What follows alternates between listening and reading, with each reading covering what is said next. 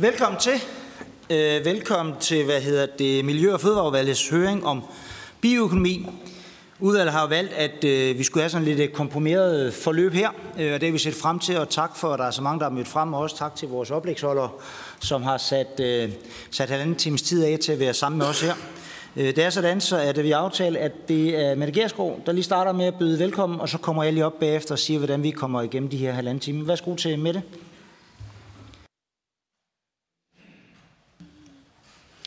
Tak skal du have. Jeg hedder Mette Gerskov, og jeg, sidder, jeg er miljøordfører og sidder i Miljø- og Fødevareudvalget. Og jeg har glædet mig til i dag.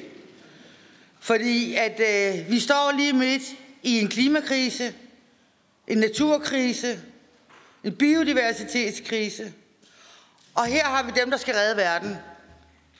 Vi skal have nogle gode forslag i dag til, hvordan specifikt på bioøkonomien de her venner kan være med til at hjælpe os med at redde verden. For øh, der er brug for det. Og der er et uudnyttet potentiale i bioøkonomien, som vi jo simpelthen ikke har råd til at gå glip af. I Danmark, der bruger vi så meget, vi har så stort et forbrug, at hvis resten af verden forbrugte lige så meget som os, så skulle vi have 4,2 jordkloder til at skabe de ressourcer. Og bioøkonomi, det handler jo helt grundlæggende om, hvordan får vi brugt og udnyttet ud til sidste blodstråbe de ressourcer, vi har. Og øh, det glæder jeg mig ufattelig meget til at blive klogere på i dag. Vi har indkaldt nogle vældig kloge hoveder. Jeg håber på, at vi får både spørgsmål fra politikere, og der bliver mulighed for at blive spørgsmål fra salen. Til jer, der sidder ude ved skærmen, desværre, I må nøjes med at se og lytte. Men I er også velkomne. Jeg tror, jeg vil lige sige en helt særlig tak til, øh, til, øh, til Rikke Lundsgaard og Mette Bøje, for det var faktisk dem, der sad inde på mit kontor og sagde, du Mette, øh, skal vi ikke, øh, skal vi ikke lave noget på bioøkonomi? Så øh, det, var, det var dem, der satte det i gang, men øh, idéer har det jo med at blomstre, og det blomstrede hele vejen op igennem øh, Miljø- og Fødevareudvalget, øh, og det er derfor, vi er her i dag. Og øh, jeg vil gerne sige med det samme, jeg har ikke kigget i deres talepapirer eller deres slides, øh, men jeg beder dem om nu lige at kigge på deres noter, fordi at hvis I siger, at I gerne vil have en handlingsplan for bioøkonomi, så vil mit første spørgsmål være, og hvad skal der så stå i den? Så det kan I lige så godt forberede jer på, øh, inden I går i gang. Vi har brug for at være konkrete. Det her det er en opfølgning på en tidligere øh, konference om bioøkonomi. Vi har brug for at blive konkrete nu. Hvis vi skal handle, og det skal vi, så vil vi gerne have nogle rigtig gode, konkrete forslag til, hvordan vi kommer videre. Så velkommen til. Tusind tak, fordi I kom alle sammen. Øh, det er René, der har ordet, formanden for Miljø- og Fødevareudvalget. Tak fordi I kom.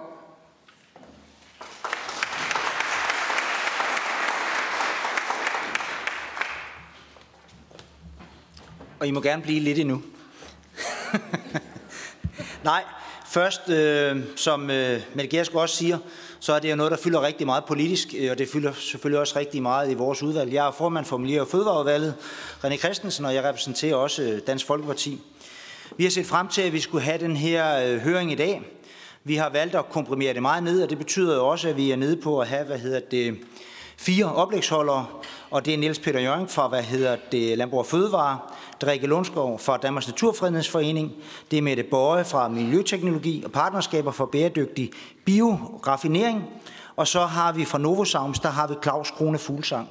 Og det giver jo sådan et bredt spektrum af, hvad det vi snakker om her. Og jeg er fuldstændig enig med det, som Mette Gerskov siger, at øh, vi har en udfordring, men udfordringen er heller ikke mere skidt, end så skal vi også have fundet løsningerne. Og dem skal vi jo finde i fællesskab, både på tværs af partierne, men jo også i fællesskab i forhold til de faglige input, som, øh, som vi kan få. Altså, hvad er det, vi til sidst skal ende med at beslutte? Er det den her hvad skal vi sige, tilgang, vi skal have til bioøkonomien. Ingen tvivl om, at det vi for få år siden anså for at være et affaldsprodukt, det er det, der er en ressource i morgen. Og der håber jeg virkelig, at vi kan få en god debat med hinanden, både med de øh, faglige indspark, og til sidst så vil vi også have øh, lidt over en halv time, hvor vi også kan have, øh, få mulighed for at have en debat med hinanden. Og jeg skal nok prøve at styre dagen, så vi ikke går ud over tiden, og øh, sørge for, at der også bliver tid til sidst, at vi også kan, kan få en øh, åben øh, dialog med hinanden om det her vigtige emne. Så øh, velkommen til alle sammen, og så vil jeg give ordet til Niels Peter Jørgen fra hvad hedder det, Landbrug og Fødevare for det første indlæg. Velkommen til.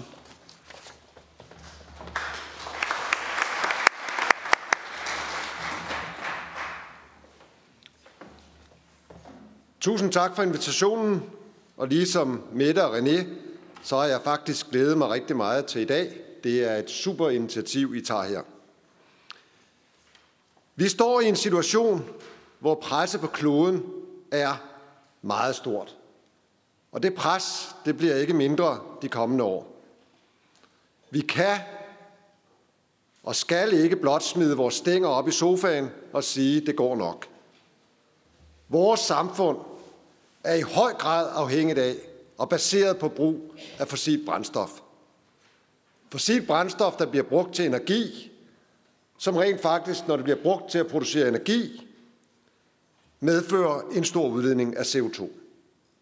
Derudover så bruger man fossilt brændstof rigtig mange steder, blandt andet til materialer, plastmaterialer, som i den sidste ende også ender med at blive brændt af og medfører, at der sker et stort udslip af CO2. Vi kan med vores produktion i jordbrugserhvervet, det gælder både landbruget og i skoven, der kan vi gå ind og erstatte en række eller erstatte det fossile med produkter fra marken og skoven. Og der er det sådan, at vores planter, de optager CO2. Og så skal vi sikre, at vi bruger dem på en mest hensigtsmæssig måde, således at vi får lagret mest og mindst ryger op. Vi skal gøre brug af de biologiske ressourcer. Vi skal bruge mindre fossil brændstof, mindre fossile produkter til andre ting, og så skal vi knokle med at få en mindre udledning af CO2. Vores vision i erhvervet er at bidrage til de globale udfordringer. Og der er nok af dem, som jeg nævnte først. Vi har klimaet, som Mette også tog fat på. Vi har ressourcerne, som er begrænsede. Vi har biodiversitet. Og vi har også rent faktisk nogen, der efterspørger mad hver evig eneste dag. Derfor har vi også i Landbrug og Fødevare sat os for mål i 2050 at være klimaneutrale. Vi ønsker i vores sektor at have fokus på bioøkonomi. Der er store potentialer i at etablere nye værdikæder for landbrugsafgrøder, der udnytter fotosyntesen bedre. Og de potentialer, dem skal vi udnytte. Vi er langt fremme og i vores erhverv ønsker vi at have fokus på at udnytte den førerposition, vi rent faktisk har på nogle områder. Førerposition til blandt andet at øge produktionen af græs, udnytte halmen og producere flere flereårige energiafgrøder. Og vi vil bidrage. Vi vil bidrage til materialer, kemikalier, baseret på ikke-fossile materialer, bedre udnyttelse af ressourcerne og recirkulering af biobaserede materialer, nye proteinkilder til både foder og også proteinkilder direkte til human ernæring, øget biomasseproduktion uden negativ påvirkning af miljøet, grøn energi af restprodukter, også øget indtjening for vores erhverv, og større værdiskabelse i hele værdikæden. Og så vil vi gerne være med til at skabe vækst og job, især i landområderne, og bioøkonomi er helt centralt. Lad mig understrege, at mulighederne er der, og vi vil bidrage. For os er bioøkonomi ikke noget helt nyt. Vi er heldigvis godt i gang i sektoren og har været det i rigtig mange år. Lad mig nævne nogle eksempler på bioøkonomiske virksomheder og indsatsområder, og der er mange. Starte med at nævne noget inden for kartoffelbranchen, KMC, hvor man er gået fra traditionel kartoffelmelsproduktion til avancerede fødevareingredienser. Vi udnytter de reststrømme, der er, til produktion af højkvalitetsprotein. Og fremtidige potentialer ligger i at producere bioplast af spildevandet fra produktionen. Der er også dansk proteininnovation. Det er et partnerskab mellem interesseorganisationer, virksomheder og vidensinstitutioner. Og formålet er at fremme og koordinere forskning og innovation for at øge markedsbaseret og bæredygtig dansk produktion af protein til fødevarer og foder. Fokus er på proteiner, få, dem få udvundet disse proteiner af græs. Græsprotein kan, udover at levere på proteindelen, nemlig også levere positivt på miljø- og klimabundlinjen. Og investeringerne er i gang.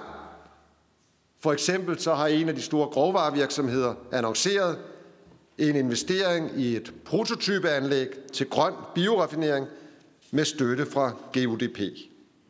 Et glimrende eksempel på, hvordan staten, samfundet arbejder sammen med virksomhederne. Vi har også kigget på bioøkonomi i den animalske produktion. Udnyttelse af alle reststrømme til højst mulig værdi er i fokus. Både i slagteribranchen, og her er et eksempel med heparin, der udvindes af grisetarmene. Det anvendes som et effektivt lægemiddel til forebyggelse og behandling af blodpropper. Og minkbranchen. Minken er i sig selv et lille bioanlæg, der forvandler restmaterialer til et højværdiprodukt. Lige siden starten på den danske minkproduktion i 1920 har minkavlen været baseret på cirkulær økonomi. Minkbranchen har altid udnyttet reststrømme fra slagtning og fiskeri til foder. Og via minken forædler dem til et efterspurgt biobaseret højværdiprodukt. Og branchen recirkulerer med andre ord materialer, ikke med tab, men med tilvækst af værdi. Og så vil jeg til sidst, som det femte eksempel, nævne biogas. Biogasproduktionen, den er i perioden 2000 til 2017 firdoblet. Biogas udnyttes som energi til el og varmeproduktion og brændstof i transportsektoren. I fremtiden kan biogas også anvendes som byggesten til for eksempel bioplast eller til flybrændstof. Vi vil gerne gribe fat i de her muligheder, og de er store for at udvikle bioøkonomien i Danmark. Vores klynge, den står på spring for at bidrage. Men det kræver også politisk handling, gode rammevilkår samt forskning og udvikling. Og lad mig komme med to konkrete forslag. Der er behov for en national bioøkonomistrategi, som alle lande, vi normalt sammenligner os med, allerede har. Der skal fokus på, hvordan de biologiske ressourcer udnyttes bedst muligt, højst oppe i værdikæden. Vi skal turde diskutere, hvordan vi skal prioritere anvendelsen af vores biomasse i fremtiden, og dermed også arealudnyttelsen fremover. Og for det andet, jamen så skal vi sikre, at de bioøkonomiske løsninger får en fremtrædende rolle i udformningen af den danske klimapolitik. Tak.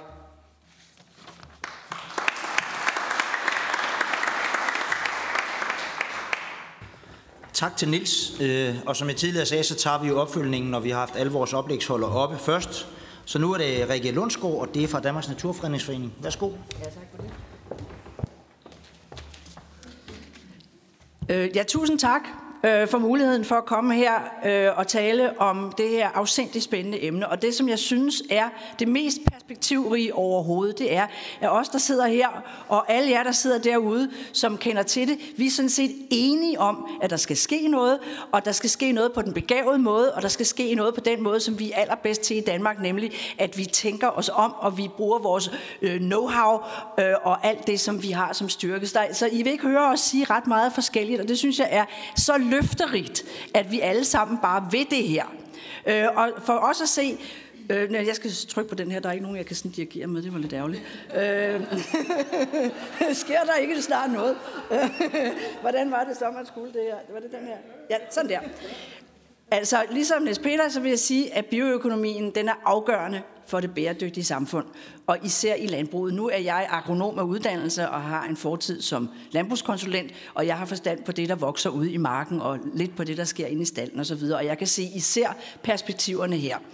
Og så har jeg i forberedelsen det her talt med nogle kloge mennesker, blandt andet Lille Lange, som sidder her heldigvis i dag, og som siger, at en af de vigtigste ting, det er, at vi skal sørge for, at bioøkonomien ikke bliver tabt af syne, fordi den er tværgående. Det er så nemt, når vi bare har nogle lineære løsninger, lineære problemer og løsninger, men bioøkonomien den er tværgående.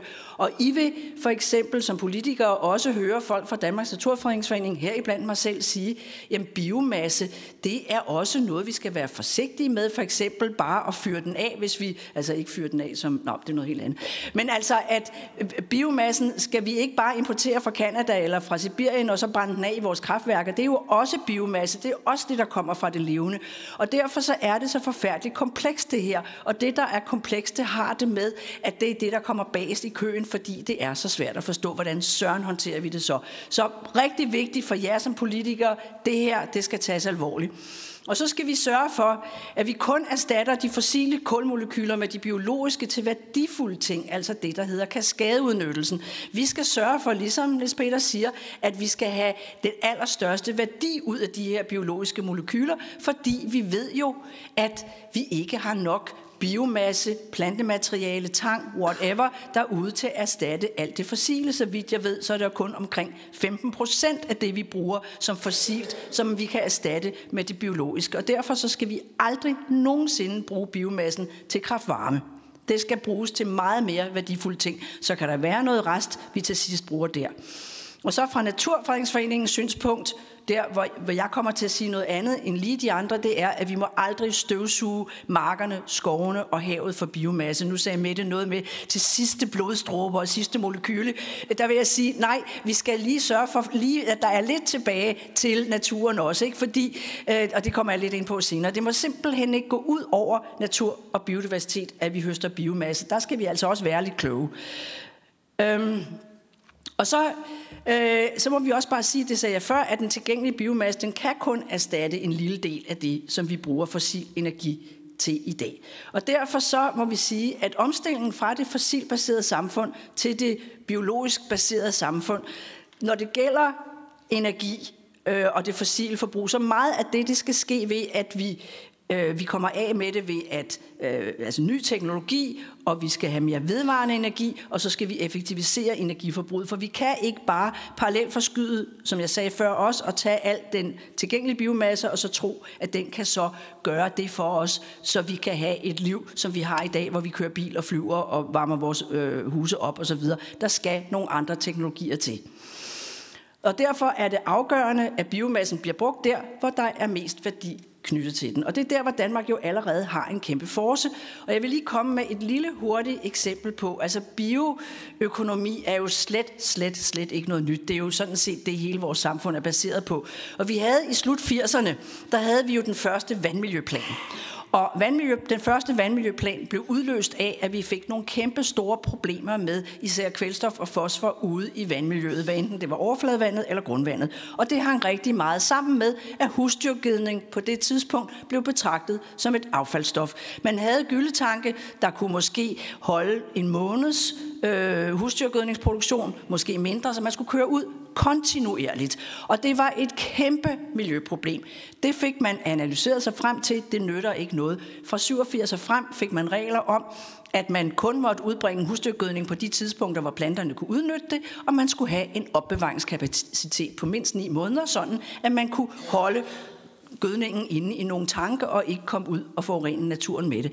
Det var en kæmpe investering, både for erhvervet og for samfundet, men man besluttede sig for det, fordi forureningsproblemet simpelthen var for stort.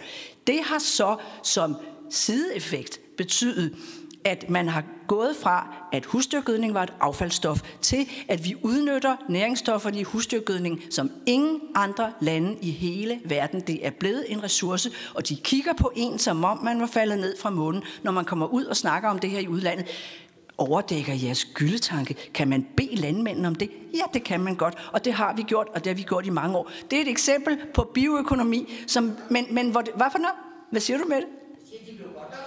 Ja, de blev godt nok sure, og de fik også nogle statspenge til det, men det rykkede helt enormt, fordi man fra politisk hold blev enige om, at det her er et tilstrækkeligt stort problem til, at det bliver vi simpelthen nødt til at lave meget kraftigt om på. Godt. Og så må vi sige, at bioøkonomien skal udvikles under hensyn til naturen. Altså den kan komme fra markerne og skoven og fra havet, som, altså, hvor vi kan dyrke den og decideret hente den som primærproduktion. Så er der sidestrømme, og så er der genbrug. Og det er der nogle andre her i panelet, der har meget mere forstand på, end jeg har. Men i vores iver efter at skaffe tilstrækkelige molekyler, tilstrækkelig mængde biomasse til bioøkonomien, så må vi altså aldrig tømme landskaberne og skoven og havet. Og vi har i øjeblikket et eksempel, som vi i Naturfredningsforeningen er gået meget ind i. Det er, at vi har en masse diger derude, øh, stendiger, jorddiger, hvor der vokser træer og buske. I vores intensivt udnyttede landbrugslandskab, der er de her diger og deres buske og deres tilhørende træer en meget vigtig øhm, biotop for insekter, fugle, blomster. Selve digerne er fredet, men det, der vokser på dem, er ikke fredet. De er ved at blive tømt, skulle jeg hilse at sige, fordi vi har en umættelig appetit på flis.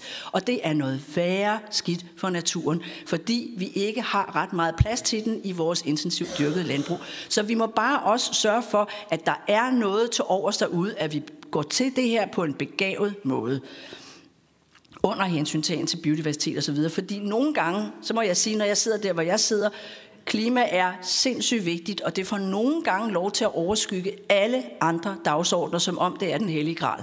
Og der må vi sige, at det går ikke. Vi bliver også nødt til at tage de andre hensyn. Hvad ønsker vi så for Folketinget? Det var lidt det, du, du sagde, vi bliver stillet til regnskab for at svare på. Vi skal jo have den her samlede plan for bioøkonomi, og den skal naturligvis indeholde fra begyndelsen af en eller anden form for prioriteret liste over, hvad vi skal bruge det her til. Hvad er der til rådighed? Hvor kommer det fra? Hvordan udnytter det, vi det? Og hvad skal det bruges til, så det giver den allerstørste værdi for landet? Og så hvis jeg skal sige to ting, så skal vi prioritere dyrkning og udnyttelse af danske proteiner til husdyrene ved at erstatte en stor del af den ineffektive korndyrkning med flereårig kløvergræs. Og der vil jeg citere endnu et andet øh, medlem af, af, af hvad hedder det, publikum her for at sige, at det mest ubegavede, vi nogensinde har gjort i dansk landbrug og i landbruget internationalt, det er, at vi begyndte at fodre vores husdyr med, foder, med, med korn. Det er ikke med foder, med korn jeg sagde ikke foder, med korn. Det er en ineffektiv måde at udnytte solens stråler på.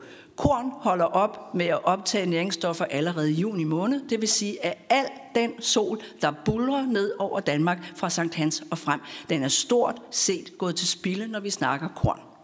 Når vi snakker græs i stedet for og roer, så kan de udnytte de, den her solenergi til at lave materiale af gennem fotosyntesen, sådan at man faktisk får 50% mere biomasse per hektar og dobbelt så meget protein uden at det koster ekstra. Og for græssets vedkommende, så får vi mere kulstofbundet, vi får en mindre udvaskning, og vi får nærmest ikke noget pesticidforbrug. Det er win-win-win hele Så har vejen. du et minut, Rikke, tilbage.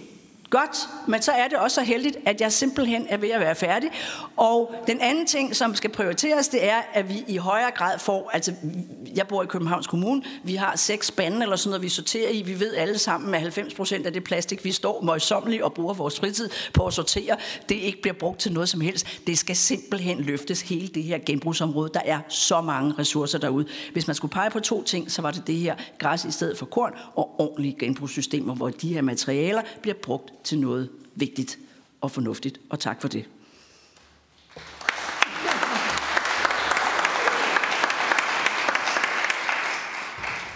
Ja, tak til Rikke Lundsgaard. Så er det Mette Bøje. Værsgo.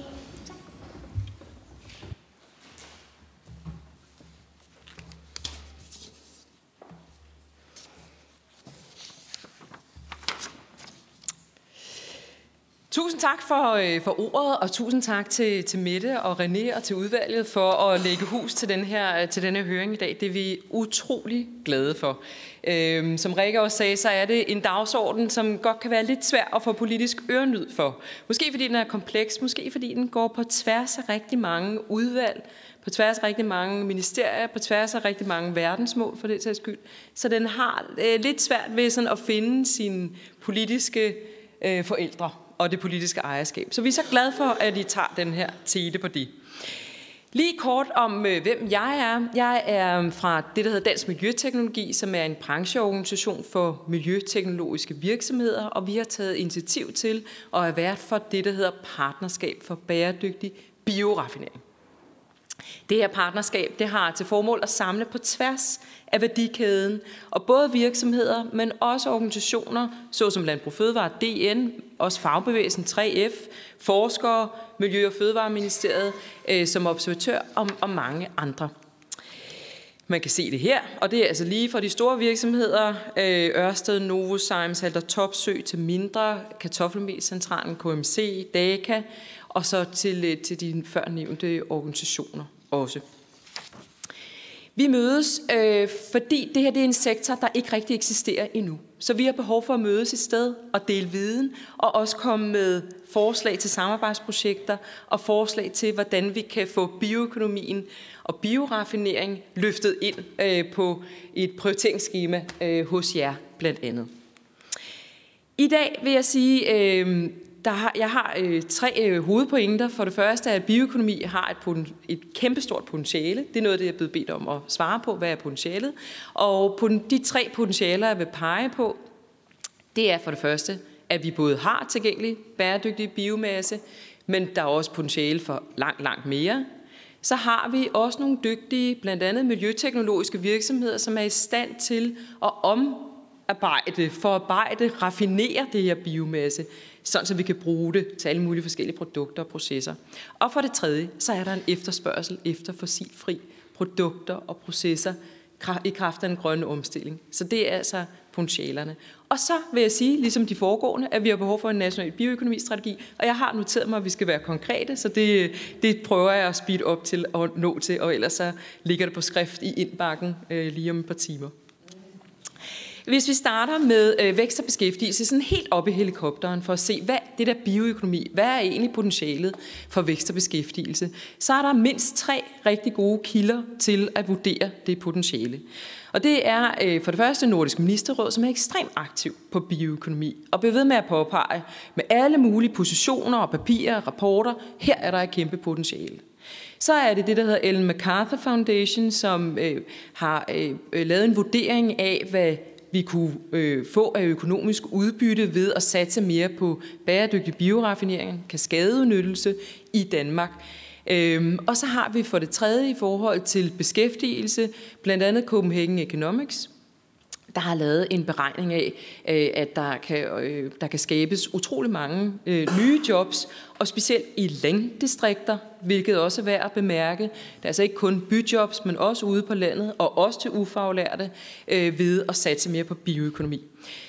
Arbejderbevægelsens Erhvervsråd og 3F har så sent som i sidste uge bekræftet de tal og specificeret dem Øh, ved at, at, at ud, øh, udgive en beregning på, hvad det vil give af jobs og satse på at skabe to bioraffinaderier i Danmark. Så der ligger altså også opdateret tal på det. Blot for at pege på vækst og beskæftigelse helt op i helikopteren. Når vi så dykker ned i potentiale nummer et, hvad har vi egentlig af input til den her bioøkonomi.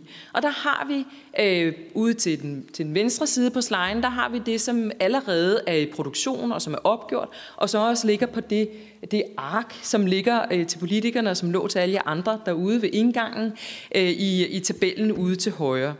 Der er altså øh, nogle bud på, og det er fra det nationale bioøkonomipanel, der har offentliggjort de tal, på, øh, på nogle tonager for, for hallen, for bioaffald for industrien, fra, fra gylde i Danmark, som kan indgå i bioøkonomien. Så har vi på den højre side af, af oversigten her også øh, nogle, nogle bud på, hvilke potentiale der ligger i form af øh, biomasse som input. Og det er med en langt mindre tonnage, men alligevel interessant spildevand, som i dag jo er spild og affald, men hvorudaf der er slammet, kan udtrækkes forskellige næringsstoffer, der ligger et potentiale. Og så ligger der ikke mindst også et potentiale beregnet af København og Aarhus Universitet i det, der hedder 10 millioner tons planen for ekstra biomasse gennem omlægning. Så der ligger altså gennemregnet øh, forslag og godt forslag til, hvordan vi kan øge det her input i, bio, i bioøkonomien i Danmark. Potentiale nummer to. Ja, potentiale nummer to, det ser lidt blankt ud. Der er måske ikke noget potentiale nummer to. Jo, der kommer noget her. Øh, det er bare lidt lang tid om at komme. Øh, danske virksomheder. Vi har faktisk nogle danske virksomheder, som er rigtig dygtige til de teknologier, der skal til for at tage det her biomasse, alle de forskellige former for biomasse, som I også har på arket, raffinere det, trække ting ud af det, så det kan blive til produkter og ingredienser. Og det her, det er nogle af eksemplerne. Øh, Kryer, øh, som kan, er, er god til, øh, til biogasanlæg. Ørsted, som kan lave affald om til nye produkter. Halter Topsø, som kan lave sukker til plastik. Envidan, som tager næringsstoffer ud af spildevandet. Nordsukker eller øh, øh, Nordic Sugar, som tager roerne og udvinder blandt andet protein af det og mange andre gode ting. KMC, som har været omtalt af Landbrug Fødevare, og DACA, som laver restprodukter fra slagterier om til foder og døde dyr fra landbruget til biodiesel. Blot nogle eksempler, og jeg har selvfølgelig ikke nævnt Novozymes, som ellers er oplagt at nævne, og det har jeg jo ikke, fordi de er på med et oplæg lige om lidt, så de kan selv få lov til at tale. Potentiale nummer tre. Efterspørgsel. Der er jo faktisk en efterspørgsel efter de her ting og sager. Det er jo ikke øh, Øh, Øh, det er jo ikke uvæsentligt, når vi er på et marked, hvor der skal være en efterspørgsel. Det her det er blot nogle eksempler. Arlas, øh, både øh, membranerne, lågene og gevindene er lavet i, i bioplastik. Vi ser Coca-Cola, Vitel og Heinz, der laver deres emballage i bioplastik, komponenter til Lego i bioplastik, og så er der indsat et billede af et fly. Og det er jo fordi, at der er en kæmpe efterspørgsel, og et klimapartnerskab, der knokler løs dag og nat, ved jeg, for at komme med forslag til bæredygtige flybrændstoffer. Og her er der altså også en mulighed at indtænke i bioøkonomien øh, øh, i form af brændstoffer, både til fly, men også til tung landtransport. Så har vi et, øh, et, et blad op øverst, og det er et forsøg på at symbolisere det behov, der er for at erstatte den importerede soja med en bæredygtig lokal produktion, som også Landbrug Fødevare og Rikke har været inde på. Så efterspørgselen, den er der. Det her det er blot eksempler. Hvad skal der så til? Altså, det her det er et forsøg på en illustration af et fremtidigt avanceret bioraffineringsanlæg. Og det er jo nok øh, ikke noget, de fleste af jer lige vågner op og tænker på hver morgen, hvordan sådan et ser ud. Men her er der altså et, et eksempel.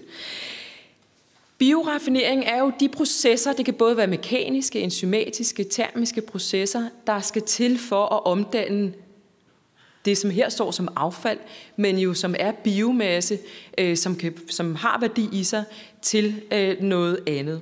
Så der er altså biomasse ind, det bliver omdannet, noget biogas ud for neden, og så er der øh, ingredienser til fødevare, gødning, emballage, biokemikalier osv.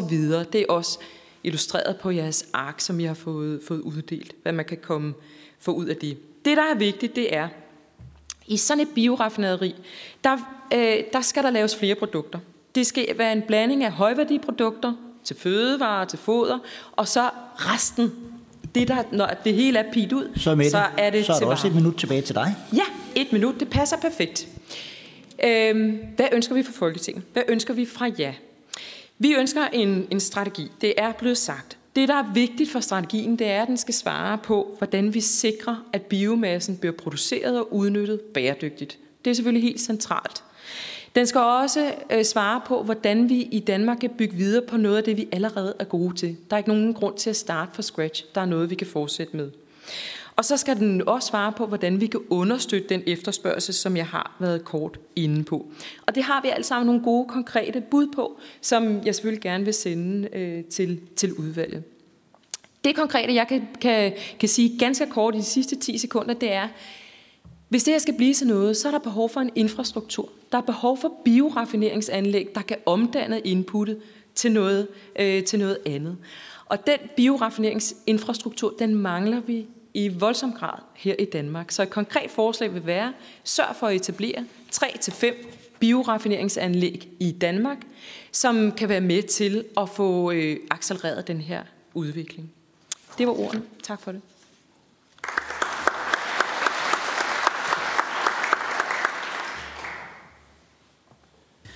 Tak til Mette Bøje. Så er det Claus Kroner Fuglsang, og det er fra Novosams. Værsgo. Ja, øh, og igen tak til udvalget for at tage emnet op.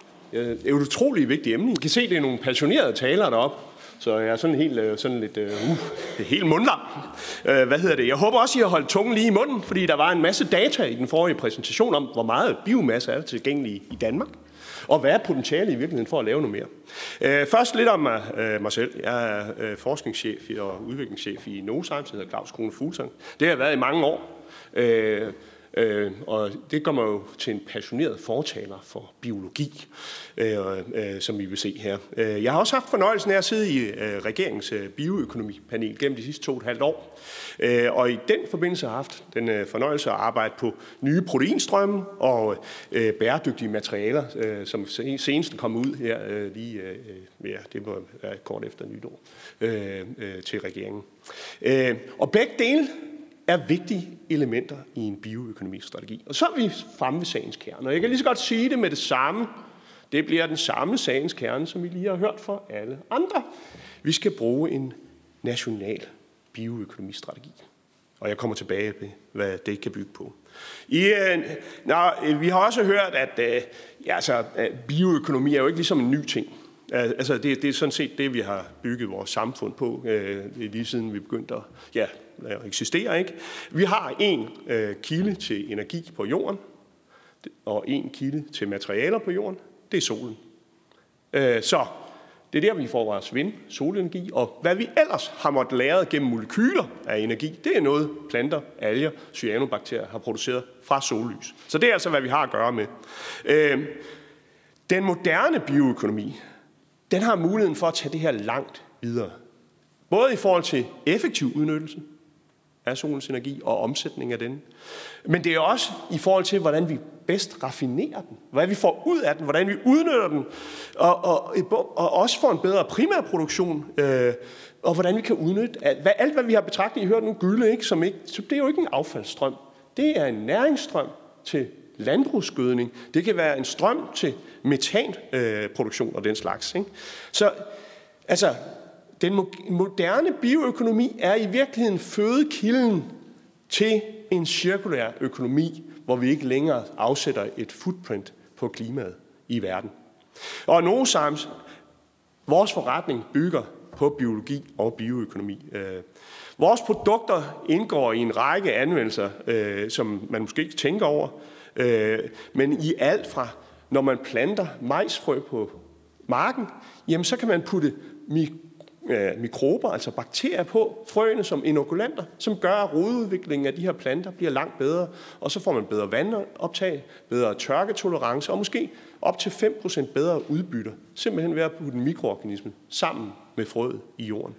Det er også sådan, at når vi vasker vores tøj, hvis vi sænker temperaturen gennem biologiske enzymer, jamen så sparer vi altså enorme mængder CO2 og energi. Og ellers så skulle jeg have brugt kemi eller høje temperaturer. Så i en masse områder, faktisk er det sådan, at vores produkter øh, når ud til kunder, der rører 6 milliarder øh, consumers rundt omkring i verden i løbet af en 14 dages tid. Det er jo ret markant. Og det er også sådan, at, hvad hedder det, Vores produkter sidste år sparede verden for 88 millioner tons kvælstof. Øh, så ikke kvælstof, øh, øh CO2-udledning. Ikke? Det er sådan cirka lige under en procent af, hvad vi skal samlet nedbringe verdens CO2-udslip med for at holde øh, vores øh, skal vi sige, øh, klimamål. Nå, men øh, netop, øh, oh, den der, det er ikke godt, når man får de her animerede slides. Så netop fremskridt inden for bioteknologi gør altså, at vi kan levere helt anderledes løsninger nu øh, til, hvad, øh, hvad enten man ønsker øh, bedre udbytte fra den primære drift af, af, af materialer, altså fra landbrug, skovbrug og havbrug. Men det er helt essentielt, når vi taler om at skulle recirkulere og genbruge rest, sider og affaldsstrømme. Øh, det er for eksempel nødvendigt, hvis man skal raffinere protein, øh, og lave næringsrigtige proteiner. Hvis man ønsker at i øvrigt, og, og, altså det kan godt blive lidt, øh, måske øh, lidt udfordrende at skulle spise sig mæt i græsprotein, hvis det altså smager som græsprotein, og i øvrigt indeholder de fiber, der kommer med. Men man kan jo sagtens lave næringsrigtige øh, øh, øh, øh proteiner, også fra græsprotein til human øh, ernæring, hvis, man, hvis det var det, man ville. Øh, det er også på den måde, at vi skal nå til at lave de biobaserede materialer, som skal erstatte de polymerer, vi ellers henter ud øh, af, af oliekemi. Det er også den måde, at man kan opgradere, og nu talte du om, om flybrændstoffer. Altså det var nok lidt, altså vi har set noget, selvfølgelig nogle forsøg på elfly, men altså øh, før vi får en del af transportsektoren omstillet på el, jamen så er der altså behov for flydende brændstoffer. Og dem kan man lave øh, gennem øh, bioteknologi og af, af, af biologiske materialer. Danmark har altså et rigtig godt udgangspunkt.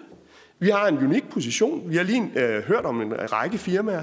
Vi er globale innovatorer på det her område. Vi, har, vi står først, forrest øh, blandt nogle af de mest fremmeste selskaber for at lave øh, øh, ja, øh, øh, øh, biologiske løsninger og, bio, øh, og fremme bioøkonomi.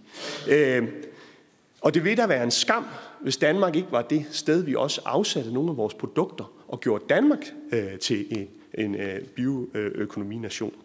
Øh, vi har en utrolig specialiseret og sofistikeret primærproduktion, øh, som vi hørte Niels tale til, som gerne vil være med på den her. Det er jo en måde at øge værdiskabelsen i primærproduktionen. Og det skal selvfølgelig ske på et bæredygtigt grundlag. Øh, så, men vi, øh, vi er rigtig, rigtig gode på integrerede energisystemer. Altså, ikke? hele vores infrastruktur på energiområdet. Øh, dygtige på integrerede energisystemer. Men vi risikerer altså at blive sat bagud i dansen. Øh, hvis vi ikke kommer videre og får omsat alle de her gode tanker til praksis. Så, så, så, så hvad hedder det? Man kan sige, at det her er jo den, den nye mulighed for at tage en kæmpe skridt i en ny retning, ligesom man har gjort med vindenergi i Danmark. Men det kræver altså, at, at, at, at, at vi får en strategi for det her. Øh, og, det, og det vil selvfølgelig medbringe, eller med, medvirke til at nedbringe Danmarks øh, klimafootprint og leve op til vores klimadagsorden og mål. Øh, så lad os nu for pokker komme i gang. Øh, det første trin, og det, nu kommer den igen, en national strategi for bioøkonomi. Vi har i store træk kortlagt, kortlagt hvor meget øh, øh, biomasse, der er tilgængelig fra rest, spildstrøm, halm, træflis, hvad det nu måtte være, men sørger man også for affaldsstrøm i Danmark. Vi skal finde ud af, hvor meget af det kan vi trække ud der, øh, til de her anvendelser. Og så tror jeg, vi skal, som, øh, som der også blev foreslået i den, øh, i den for, hos den forrige taler, det, det gælder jo om at få lavet de her nu, de her, skal vi sige, tre til fem flagskibsprojekter, programmer, som sikrer, at der bliver opbygget en infrastruktur, om det være så halm, eller det være så biologisk husholdningsaffald, eller det være så gylde, eller hvad det nu måtte være, tre til fem flagskibsprojekter, der etablerer en infrastruktur til, øh, til øh, primær supply, til en raffinaderi, som udvinder proteinstrømme, laver øh, øh, hvad hedder det, flydende brændstoffer, eller hvad det nu måtte være. Man skal nok også have et par forskellige flagskibsprojekter, hvad angår outputstrømmene øh, for de her. Øh. Og det kræver selvfølgelig investeringer, Øh, det kræver øh, formentlig også en politisk velvilje i forhold til at tilgodese afsætningen af den her type produkter fra de her virksomheder, øh, det måtte være. Og selvfølgelig, det skal ske med et sigte på, hvor værdiskabelsen bliver højst.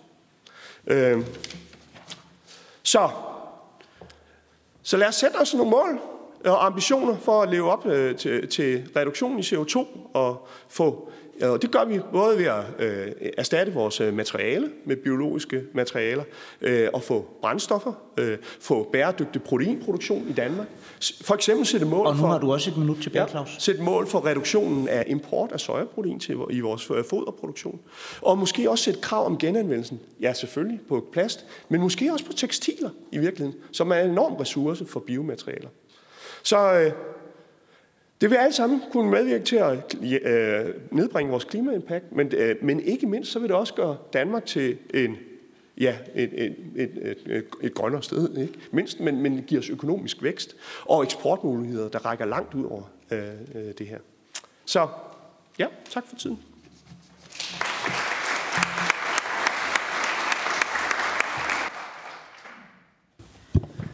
Tak til vores øh, oplægsholdere, øh, og tak fordi I holdt tiden så godt, for det gør nemlig, at vi har, øh, har god tid til at have debat med hinanden, og det er jo det, vi kan udvikle os, det er, når vi taler med hinanden.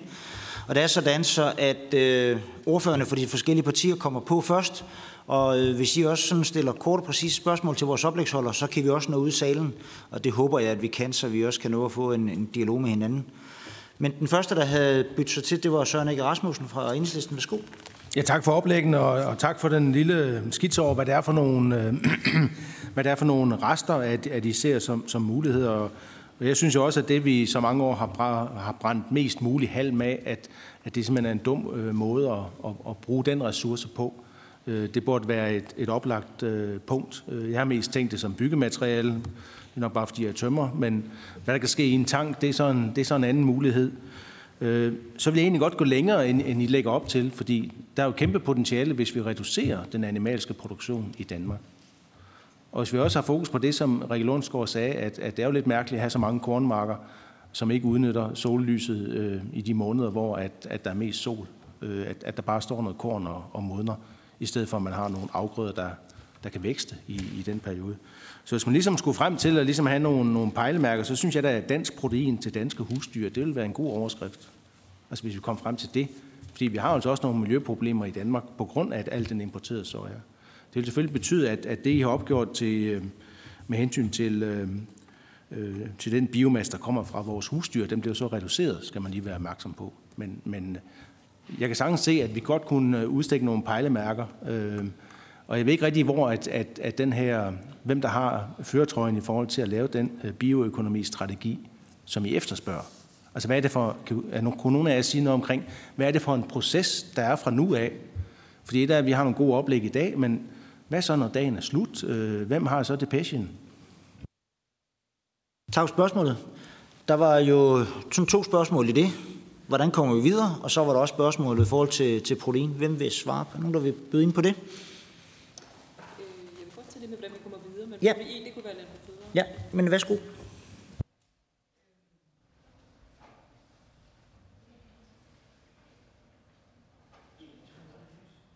Nå, sådan der, ja. Ja, selvfølgelig. Det var bare dækket af det, der skete. Ja, øh, tak for, for de rigtig gode spørgsmål. Altså, i forhold til, hvem har så tiden, når, når vi går herfra i dag, og vi alle sammen er så enige om, at det vil være en god idé, det, det er jo simpelthen for mig at se dagens rigtig gode spørgsmål. En mulighed, det er jo, at øh, som, som en del af klimahandlingsplanerne, hvor jeg ved, at bioøkonomi øh, og ønsker min bioøkonomistrategi, den kommer ind, ind til flere steder, både i cirkulær økonomi, men også i, i, øh, i øh, transportdelen øh, og industridelen og andre steder, at man tog det øh, som et øh, kraftigt øh, budskab derfra, og så tog teten videre. Det formelt set er det Fødevareministeriet, der har bioøkonomikasketten, men det, der bliver ved, vi bliver ved med at støde panden øh, mod øh, muren i forhold til, det er jo, at det går på tværs. Altså, man kan, øh, man kan se det illustreret med verdensmålen. Det er jo både anstændige jobs, og det er energi, og det er klima, og det er øh, renere produkter, verdensmål 12 osv. Og det er også et, en illustration af, hvor bredt ansvaret egentlig kan fordeles. Men altså klimahandlingsplanerne, tag den videre derfra, vil være et godt bud. Tak for det. Så var det Niels Peter i forhold til øh, protein. Tak. Der skal meget fokus på proteiner i fremtiden, og vi skal tænke os rigtig meget om, hvor kan vi få proteiner fra? Øh, jamen, det kan vi få fra rigtig mange steder. Vi kan få det fra marken.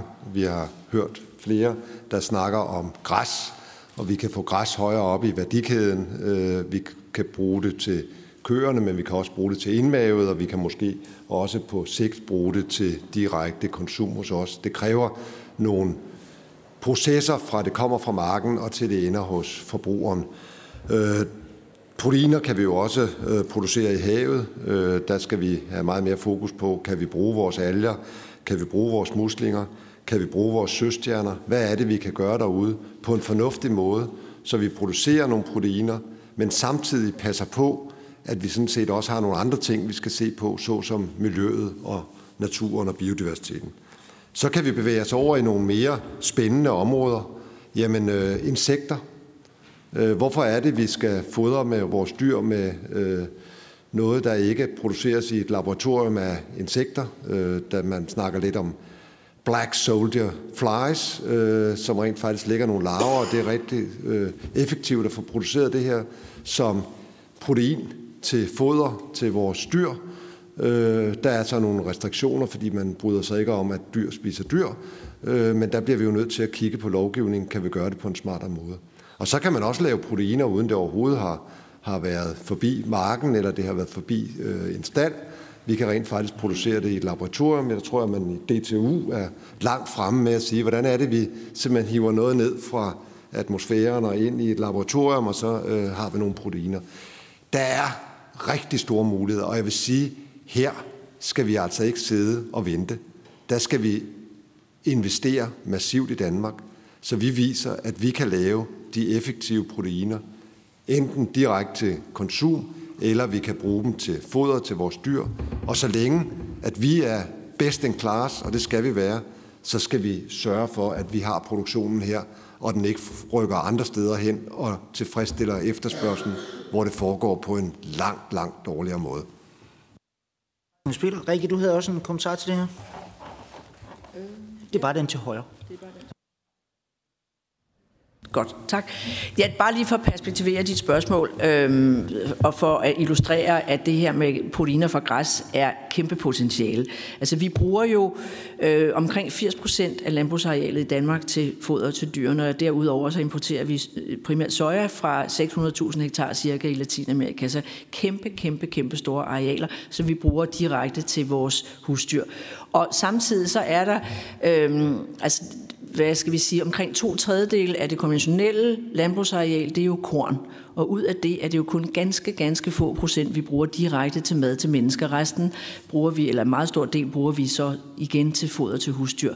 Og meget af det kunne jo erstattes af græsproteiner øh, fra Danmark. Og det vil sige, når vi så samtidig regner med, at biomassen på græsproduktionen er cirka 50 procent større end kornproduktionen, så snakker vi jo om mange, mange 100.000 hektar, som vi kunne erstatte øh, kornproduktionen, som går til foder, med græsproduktion, protein til foder i stedet for. Så det er ikke bare sådan noget med, med små bitte skruer for at få det til at se anderledes ud. Det er en, en omkalfatring af arealudnyttelsen i dansk landbrug, som i parentes bemærket også skal til, hvis vi skal løse klimaudfordringen i landbruget.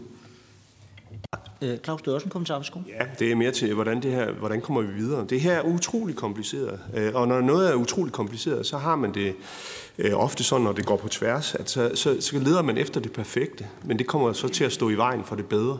Altså, og og jeg, jeg tænker, at her der er det simpelthen bare om at komme i gang med nogle ting. Som vi lige har hørt, der er nogle utrolige muligheder. Man kan i dag, øh, nu der er en anden dagsorden, der hedder Power to X, vi har måske overskud af elektricitet, Jamen det kan man da bruge til at hydrogenere ting med. Hvis man hydrogenerer ting, så kan man lave øh, gæringsmetabolitter, øh, som man kan gære protein på. Altså man kan gære protein ud af metan, hvis man vil. Øh, så, så der er nogle, en hel række muligheder i teknologi. De er ikke alle lige kosteffektive. Men vi skal da starte et sted. Vi skal have samlet materiale ind. Der er nødt til at være en infrastruktur for supply til nogen, der vil forarbejde noget. Det er fra, igen, biomasse, whatever. Så de der flagskibsprojekter, de vil drive den slags, hvis man sætter det i søen. De vil drive både infrastrukturen og outputstrukturen. Og man skal nok prøve at eksperimentere i forskellige retninger. Det skal ikke være alle sammen det samme, men en håndfuld forskellige initiativer øh, og investeringer i dem øh, vil drive en, en, en, en ændring, er sikker på. Tak for det. Så er det Mette Gersgaard. Værsgo. Tak skal du have. Ja, tusind tak for at gøre det endnu mere kompliceret, end øh, man synes, det var i forvejen. Øh, men det er jo det, nu, der er pointen ved at få det bredt ud. Det er jo netop at få set det store billede. Jeg synes, det er fuldstændig rigtigt, øh, når I taler om, at det gælder om at udnytte den enkelte ting bedst muligt og skabe mest værdi på den enkelte ting. Det var det, jeg mente med at udnytte hvert blodstrøbe, dråbe, øh, Rikke. Nallerne væk fra urørt skov, og nallerne væk fra dierne, og nallerne... Ja, det er ikke det, vi taler om her. Øh, det kan være ude på produktionsarealet, men allerhelst på resterne. Ikke? Altså, da jeg var fødevareminister og hvad hedder det, tog med landbruget til Kina for at øh, få solgt nogle gode landbrugsprodukter, og du ser, hvor meget de spiser hønsefødder, og at sopatter er en stor øh, delikatesse, øh, så øh, siger man, okay, øh, det kunne man lige så godt sælge til dem, i stedet for at lave til hundemad. Ikke? Altså, jeg er helt med på, at det gælder om at have så meget værdi ud af det produkt, man står med. Men, og jeg, og jeg vil også sige, jeg er rigtig glad for, at du siger, at det, vi skal passe på, at vi synes, at vi skal have det perfekte fra starten. Fordi det er det vi problem, vi står med mange steder. Står vi også med, med biodiversitet. Skal det hele være perfekt? Øh, så kommer vi ligesom ikke rigtig i gang. Så man må starte et eller andet sted. Øh, og jeg synes, I har øh, kommet med nogle gode bud på, hvordan vi kan, øh, hvad, er det, hvad det er, der skal til. Det bedste bud på noget tværgående, det er, at vi skal kigge på det klimahandlingsplan. Og det skal vi helt sikkert også. Men der er godt nok mange problemer, vi skal løse i den klimahandlingsplan, så jeg tænker, stakkels, stakkels de mennesker. Vi er nødt til at gøre noget mere end det. Vi er nødt til at gøre mere, end bare til det må ligge i klimahandlingsplanen. Altså, jeg kunne godt tænke mig, at øh, I benyttede lejligheden til, det har I også gjort inden øh, øh konferencen, og sætte det ned og sige, hvad er fællesmængden? Kan I skrive den ned til os på en side eller to? Øh, hvad er fællesmængden af jeres budskaber? Hvor går vi i gang henne? Hvor er det, øh, lovgivningen den, den er i vejen? Øh, Niels Peter taler om, at det er lovgivning er vejen. Vi må ikke, dyr må ikke spise dyr. Øh, hvad hedder det? det er der en rimelig god grund til, fordi det kommer der kogalskab ud af. Ikke? Altså, nogle gange så er der jo en grund til det, man har gjort. Øh, men så må man jo prøve at se, om man kan komme med nogle gode argumenter, hvis det skal laves om øh, jeg tror, at det, det, det er rigtig vigtigt, fordi lige så vel som I siger, og I prøver at samle de forskellige interesser, lige så vel er det rigtig svært for os i Folketinget med alle de forskellige udvalg, der er involveret, og I ved, hvordan det er med søjletænkning. Så det, det er om her, det er jo for os op af søjlerne, og så tænke øh, øh, tværgående. Så kan I give mig papir, som jeg kan gå rundt med til alle de kolleger, som jeg har, som sidder i erhvervsudvalget og sidder med forskning og sidder med alt muligt og sige, at det her det var super vigtigt. Ja, det var et forholdsvis øh, konkret øh, spørgsmål, øh, som hedder, kan I samskrive øh, jeres øh, forskellige input? det kan I sikkert nok godt, men øh, det vil Niels gerne lige svare på. Værsgo. Jamen, det vil vi meget, meget gerne. Øh, jeg tror, vi kommer rigtig langt, hvis vi sætter os ned og har en fortsat dialog, os fire, der sidder heroppe, prøver at konkretisere, øh, hvad er det, vi konkret gerne vil have, der bliver set på politisk.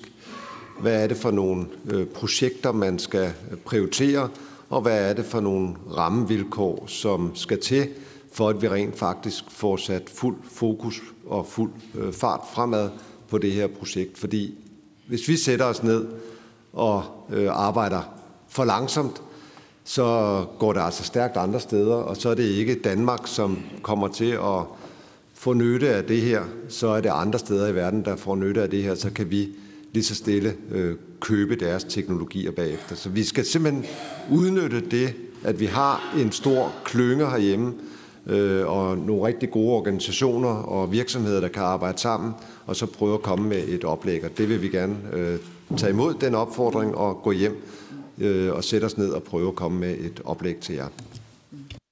Tak for det. Så har jeg sat mig selv på som, som spørger, og det var egentlig i forhold til det, som Niels Peter sagde til en af svarene. Altså, vi skal jo også passe på, hvis vi bare vil gøre det i Danmark, så kan vi sådan set øh, nå nogle ret kraftige mål ved at bare sætte øh, produktionen ned. Men har vi så gjort noget på, på det globale marked, eller har vi bare flyttet problemerne andre steder hen? Og det får mig egentlig til at kigge videre til den anden side, både til, til Claus og til Mette. Fordi, hvordan ser I potentialet i, at vi politikere, vi står jo over for en opgave nu i forhold til klimahandlingsplaner, alle de her udfordringer, der ligger det. Og så tænker vi sådan, ja, det er en masse udfordringer, men ligger der egentlig også den der innovation i det? Og kan vi på sigt også kapitalisere den, hvis vi nu går foran og finder svarene på det? Vi har jo alle spørgsmålene, vi har ikke rigtig svarene endnu. Og så er jeg egentlig over til, skal vi hvor meget skal vi ligge i innovation? Altså, vi har jo sat os en meget hård tidsplan, der hedder 10 år. Øhm, og så kan man jo godt blive drevet lidt af, at nu skal vi ud have fat i noget, så vi kan vise til vores borgere og vores vælgere. Se nu, hvad vi har gjort. Vi har flyttet noget i en eller anden retning. Men det kunne jo også godt være, at vi skulle sige, nej, det går, at vi skal starte lidt langsommere, og så putte nogle penge i noget innovation. Så sker der ikke så meget til at starte med. Men vi regner så med, at vi kan få mere fart på til sidst. Altså, hvordan ser vi sådan i store træskolængder? Altså, hvordan skal man lave den fordeling? Claus? Ja, der prøver at starte, altså det, det, er jo, det er jo sjovt, noget sjovt noget, ikke? Innovation, det er sådan et dejligt sted, man kan putte penge hen, og så sker der måske noget om 10 år. Øh, hvad hedder det? Forskning. Ja. Og, ikke? Og, og, og, eller forskning, øh, skal jeg lige sige. Innovation er faktisk oversættelsen af forskning til ting, øh, produkter, ting, der virker. Øh, og, og, og det er klart, altså det skal jo, jeg siger jo, teknologien er jo allerede der. Den er her allerede. Det er et spørgsmål at gøre den konkurrencedygtig. Der er noget, der skal, der skal, der, der skal noget skal, skalering i det. Ikke? Altså, og og, og det, det er jo noget, man kan håndtere øh, gennem store programmer, projekter og, som jeg sagde, flagskibsprojekter. Det, det driver alle sådan fødekæderne dertil. Ikke? Altså, hvad hedder det? Så kommer teknologierne i spil. Jeg, jeg tror ikke, man skal gå tilbage og sige, at vi er nødt til at, ja, man kan sige, vi, selvfølgelig er vi nødt til at forstå det her, fordi der kommer også ny teknologi hele tiden. Men, men, men så, så øh, øh, jeg kan jo ikke være øh, imod, at man får at investere i forskning og udvikling i Danmark. Det er simpelthen, øh, det, det skal vi jo bare. Jeg tror ikke engang, vi investerer nok, når vi sådan kigger efter.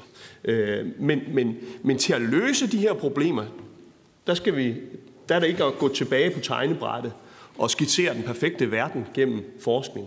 Det er beholde forskningsmomentum og få nu lavet de der investeringer i translationen af den teknologi, vi har i dag.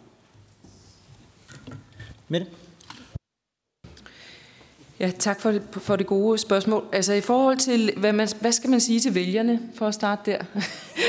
der vi, vi lever jo i en tid, hvor vi har så stærk fokus på klimaudfordringen, og det vi ikke skal, og det vi ikke må, og det vi skal reducere, og det vi er bange for. Bioøkonomi er også et bud på en dagsorden, der handler om, hvad skal vi så gøre bagefter, når vi har reduceret, og vi har suget CO2 op, og vi har øh, øh forbudt os ud af noget af det værste. Det her det er jo på den måde en dagsorden faktisk med håb og med mulighed og med mulighed for innovation. Det synes jeg er en ting, man kunne sige. Og derfor er der også behov for at koble det til klima og sige, ja, vi, det skal vi lade være med, det skal vi gøre mindre af, det skal vi lave om, men det her, det er også, vi investerer også i en fremtid. Det er den ene ting.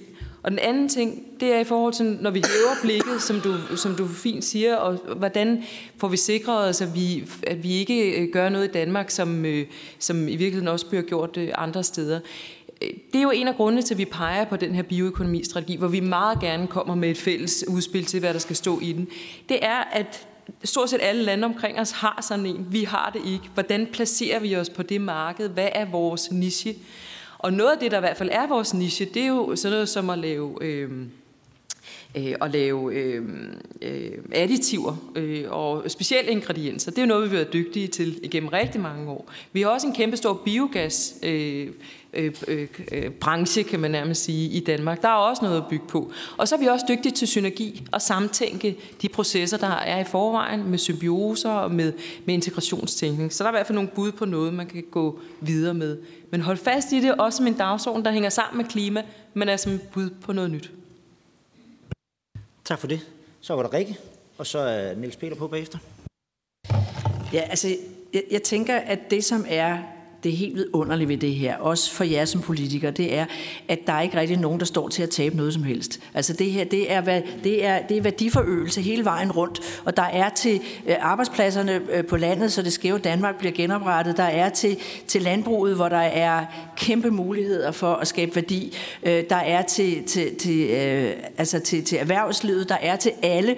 Det, der måske så er kompliceret for politikerne, det er, når I ikke så hver for sig i partierne har hver jeres sådan position, man egentlig må sige, sige, at der er noget til os alle sammen her. Men bare for at sige, at det eneste, der står til at tabe, det er vanetænkningen. Alle andre står til at vinde på det her, ikke? og derfor så det eneste rigtige spørgsmål, som, som både du har stillet og du har stillet, det er, hvad skal der så ske, og, og hvilken vej går vi, og hvilken sti skal vi følge, og sådan noget. Og, men, men altså som sagt, øh, som Niels Peter også sagde, jeg tror, at vi vil rigtig, rigtig gerne vil levere ind på det her. Og så er der jo også et, et bioøkonomipanel, som, som jo også står og, og, og kan levere på det her. Så, så der er ikke andet end, end kærlighed i luften her, tænker jeg.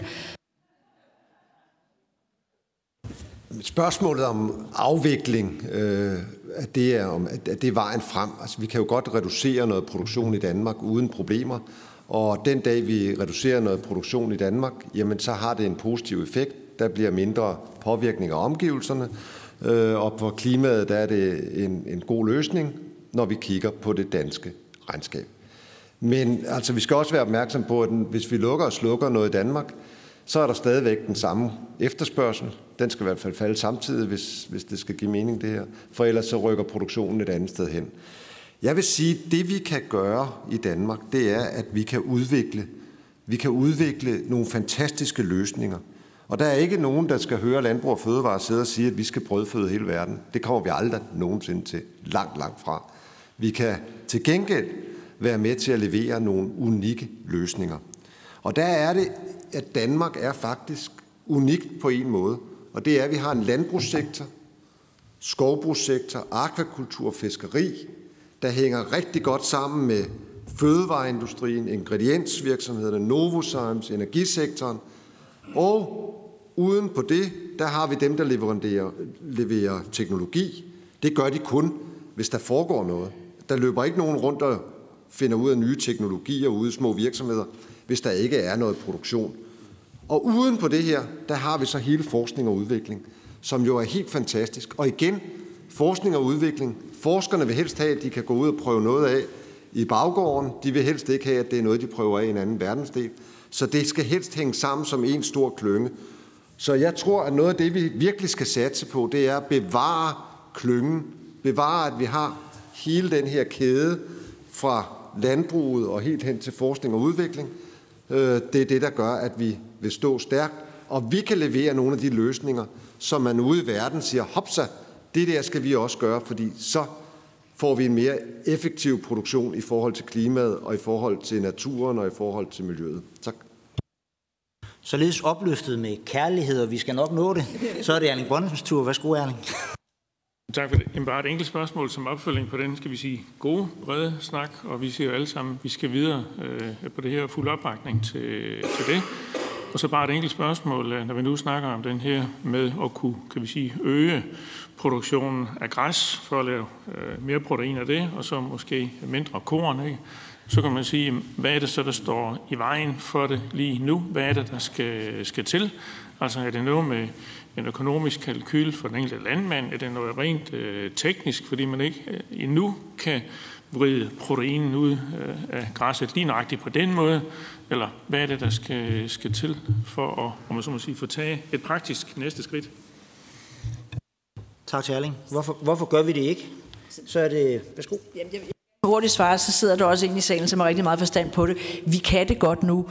Det, der er problemet, det er infrastrukturen. Der mangler simpelthen de de virksomheder eller de apparater, de, øh, øh, øh, de, de tanke og så videre rundt omkring, rent fysisk, som skal til det her. Vi kan det nu, vi har det på full scale, vi har det også ude i landbruget nu med GDP-midler, så det er mere det her med, at nu har vi i 150 år været i stand til at at, at høste og, og tørre og oplære korn og bruge det fornuftigt. Nu skal vi til at have noget parallelt på græsset. Det er kun, det, det, vi har al den viden, der skal til, og den forskning, der også bakker op om, at det her kan godt lade sig gøre. Så det er investering i infrastruktur primært, sådan som jeg forstår det, men der er sikkert nogle andre, der gerne vil svare. Jeg synes, vi skal være så large, så hvis der er en ude i salen, som kan svare på, på det her, hvad hedder det, gode, øh, gode spørgsmål, som Erling har stillet, så kan vi godt få en mikrofon ned. Eller skal du gå op til?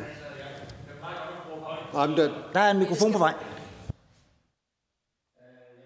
over al den uh, positive opbakning, altså det er jo dejligt. Uh, jeg, jeg synes, at uh, det område med, med græs uh, og udnytte protein for det, er jo et eksempel på, at vi faktisk gør det godt.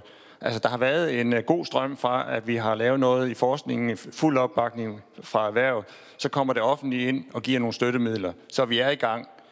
Men det kan jo godt uh, give os op, uh, men det kommer til at tage nogle år, og, og egentlig er vi jo der, hvor der i dag er nogle virksomheder, der i i 2020 vil bygge nogle konkrete kommersielle pilotanlægger, øh, som forhåbentlig øh, vil vise sig at fungere, men måske gør de ikke. Og så skal vi have en iteration mere, så vi får det op. Øh, så selvfølgelig er der stadigvæk behov for udvikling. Jeg synes, det er en, en model for, hvordan vi kan gøre på en række andre områder. Og så skal vi ud over protein også lave plastik, øh, emballager og en hel masse andre ting, øh, indholdsstoffer til farmaceutika, øh, ud af af græsserne i de bioraffinaderier, så vi er jo slet ikke færdige. Tak for det. Det er dejligt, at vi har nogle øh, kompetencer samlet her. Så er det faktisk øh, Signe Munk. Værsgo. Øh, tak for øh, input, og det er dejligt at mærke kærligheden deroppe, som øh, Rikke får sagt så fint. Jeg, øh, jeg øh, er klima-, energi- og forsyningsordfører, øh, og det er jo rigtig spændende at, øh, at have det her perspektiv ind over. Apropos hele diskussionen om, at vi skal koble både miljøudfordringen sammen med klimaudfordringen. Øh, og øh, jeg har siddet og kigget øh, og har lidt forskellige spørgsmål.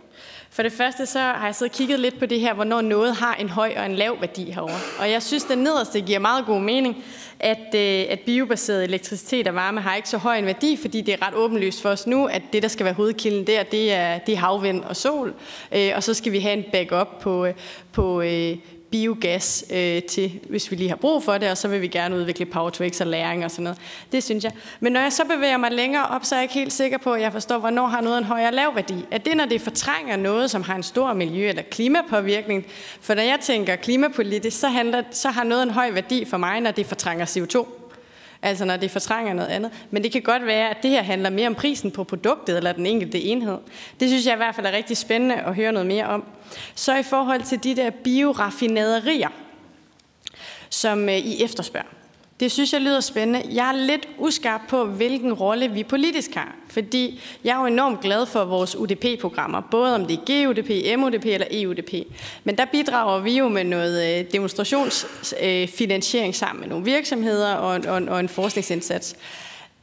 Men er det virksomhederne selv, der skal bygge de her bioraffinaderier? Skal der mere offentlig støtte ind i det? Altså, hvordan får vi det op at stå?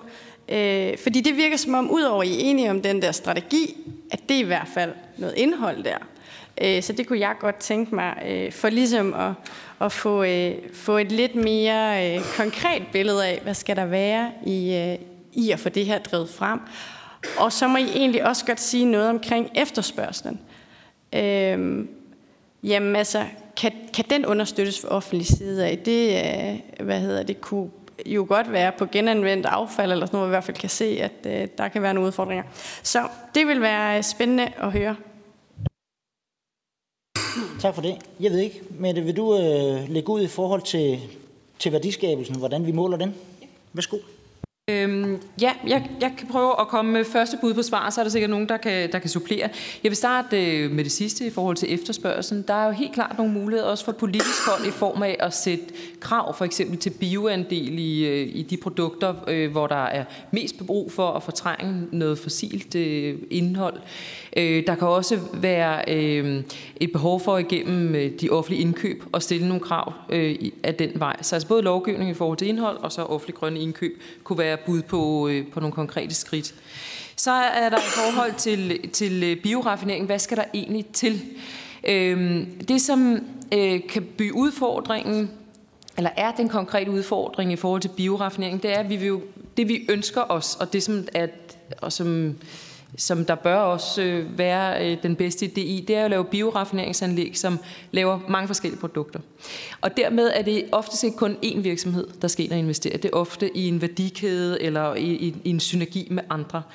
En mulighed er, at man investerer i de eksisterende raffinaderier, vi har i Danmark, for eksempel til olie øh, og til sukker og så videre, og bygger på der.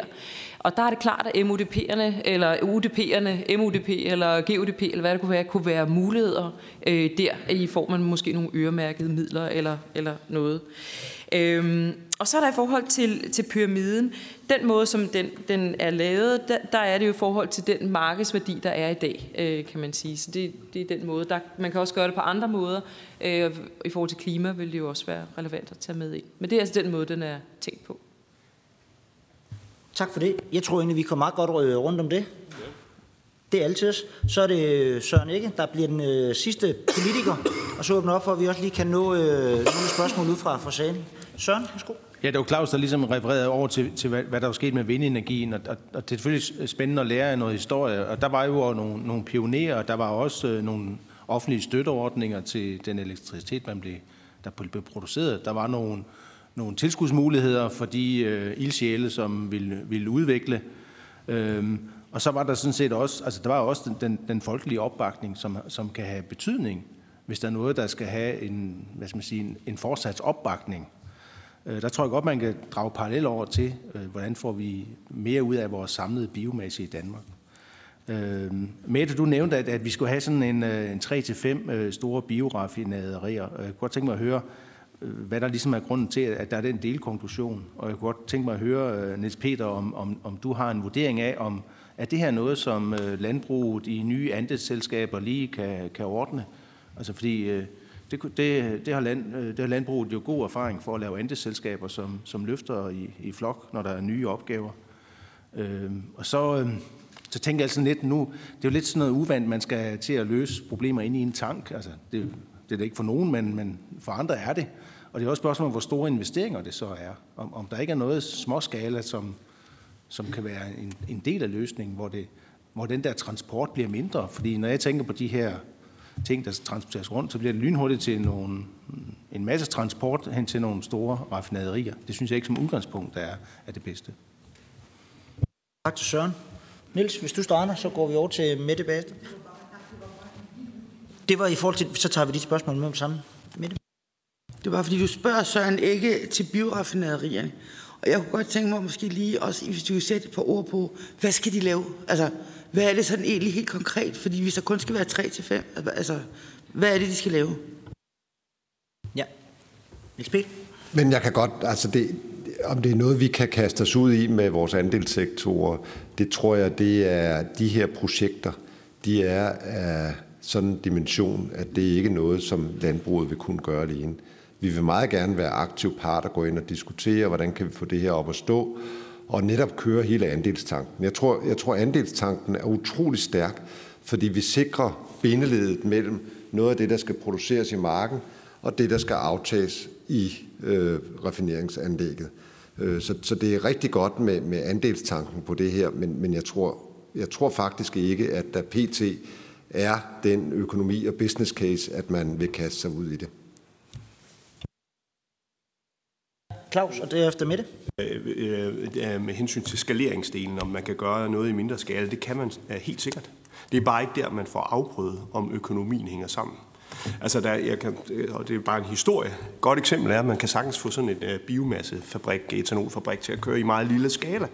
Men når man begynder at få tonsmængder ind, når der er gamle cykler og, og bilbatterier i det uh, fødemateriale, man får ind, så begynder man at se nogle andre problemer. Man begynder at se nogle slitage på... Uh, på, øh, på equipment øh, på grund af silikat i, i, eller øh, sand i, i, i materiale, som man, man, man, man, man ikke ser på en anden skala. Man er simpelthen nødt til at eksperimentere i en skala. Det bliver også der, hvor man, hvor man i princippet får... Der får man brug for landbrugets hjælp, ikke? Altså, det er jo, det er jo, en, det er, det er, det er, vi tager jo tusinder af tons, der skal ind i sådan nogle fabrikker, hvis de kan køre på skala, altså, i en økonomisk skala. Så, og, og, og det er jo... Altså, problemet, når man skal eksperimentere i den skala. Men man må bare sige, at det, det er det, der skal til. Altså, øh...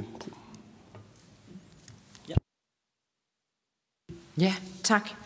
Øhm, mit, mit konkrete forslag var de her 3-5 øh, decentrale bioraffineringsanlæg, for netop også at imødekomme den... Øh, det spørgsmål, der er i forhold til transport. Og der er nogle øh, ting, som ikke skal transporteres så langt, hverken af hensyn til den belastning, der ligger i transporten, men også af hensyn til det indhold, der er i det, der bliver høstet. Grøn bioraffinering er et eksempel på det. Man kan ikke fragte græsset øh, virkelig langt, fordi så har du mistet øh, næringsstofferne. Så der er altså nogle fraktioner eller nogle biomasser, som kræver kort transport. Øh, Ideen med de, med, med de decentrale anlæg har i første omgang været at tænke på, hvordan kan vi bygge videre på det, vi allerede har. De raffineringer, eller de bioraffinaderier og raffinaderier i øvrigt, som vi i forvejen har i Danmark. Øhm, og det som eksempel var det øh, sukkerraffinaderierne, der er også olieraffinaderierne, som jo også skal til at finde ud af, hvad skal de gøre, efter vi ikke skal raffinere olie øh, længere. Så der kunne altså være nogle muligheder for at koble noget på der, og bruge noget af den logistik. Derfor det forslag. Konkret til forslaget øh, om, hvad skal der så, hvad skal der komme ud af det? Øh, der er Grøn bioaffinering er jo, altså af græs er selvfølgelig et oplagt eksempel, hvor man som Uffe fra Aarhus øh, Universitet sagde, at vi allerede er i gang i Danmark. Der er også nogle spændende forslag i forhold til tekstilraffinering. Altså vi skal til at indsamle vores tekstiler, når vi ikke kan bruge dem længere. Hvordan kan vi så få trukket polymererne og alle de gode fibre ud af alt det tekstil, som vi så ender op med? Kunne der ikke også i Danmark være en god idé i, at vi får det genbrugt på en god måde? Øhm, så er der også nogle eksempler, som Halter Topsø er et eksempel på, hvor man tager øh, sukkerstoffer og så laver det om til ingredienser til plastik. Der tror jeg også, der er nogle gode muligheder for noget konkret raffinering der og mange andre. Men det er tre bud. Tak for det. Så ved jeg i hvert fald, at der sidder to hernede, der gerne vil stille spørgsmål. Og, men hvis du kommer med, hvad hedder det, mikrofonen, og så, øh, jeg tror, hvis vi, der, jeg kan nok nå at få tre ind øh, med øh, tre spørgsmål, hvis der er det derude, og så får I lov til at svare, øh, fordi så nærmer vi os øh, pludselig afslutningen. Værsgo. Tak for det. Martin Andersen fra DTU. Øh, en fornøjelse at være. Øh, meget interessant indlæg også. Øh, jeg vil adressere to ting, og det ene det er sådan lidt med et historisk tilbageblik. Jeg har siddet med sammen med en række andre øh, kendte mennesker, der sidder rundt om mig her, og vi har været med til også at forme noget, der hedder Biorefining Alliance, og nogle af hele, kan man sige, grundstenen til øh, Inbicon og de store anlæg ude i Kalundborg med videre, for at skrive det ind i EU-direktivet og så videre. Alt var egentlig, som det skulle være. Men det vi manglede var faktisk politisk målsætning for, hvad skulle vi gøre, hvad skulle vi gøre i 2020 for at nå de 10 procent, øh, der var fornybare på, øh, på transportsiden. Der var intet. Der var tavshed igennem alle årene. Og det er det, der så bringer mig frem til det nye. For jeg har faktisk siddet nu igen øh, og repræsenteret også rundt om bordet med SAS, KLM, KLM Air France og BA British Airways og øh, Günther Oettinger, som er energikommissæren, og så Lufthansa. Vi sad en lille med seksmandsgruppe, der var også en fra en embedsmand med, og vi stod med en halter topsø hydrogenering, apropos hvad du sagde derop, rigtig fint, af fedt, fordi på det tidspunkt stod vi med, at øh, brødrene Prise havde introduceret rigtig meget fritøse, så der var så meget fedt ude i øh, pumpestationerne. Det er selvfølgelig lidt øh, komisk, men der var så meget fedt. Vi har så meget fedt og så meget fedt og fødevarer, der går til spil. Det var bare én kilde til at gå ind og arbejde med at skabe biokerosin, som kunne ryge direkte i, i luftfarten. Og hvad sker der? Så var vi midt i en krise. Vi havde de bedste øh, muligheder, men der var ikke noget politisk vilje. Det er der i dag. Så her har vi faktisk en vinder. Vi har teknologierne, og vi arbejder meget med LCA-modeller, og det bedst oplyse grundlag for, at I politikere kan træffe et valg, det er at øh, sige, hvad, hvor er den bedste energi, eller hvad ikke, uh, øh, drivhusgasfortrængning osv. Så, så det vil jeg gerne høre jeres øh, bemærkninger til, også fra industrien og, øh, og øh, øvrige aktører. Tak for det. Tak for det. Og så giver endelig mikrofonen videre. Og hvis du rejser dig op, når du taler, fordi vi har faktisk tv på, så giver det sådan lidt, lidt bedre billede at lige sige, hvem du er.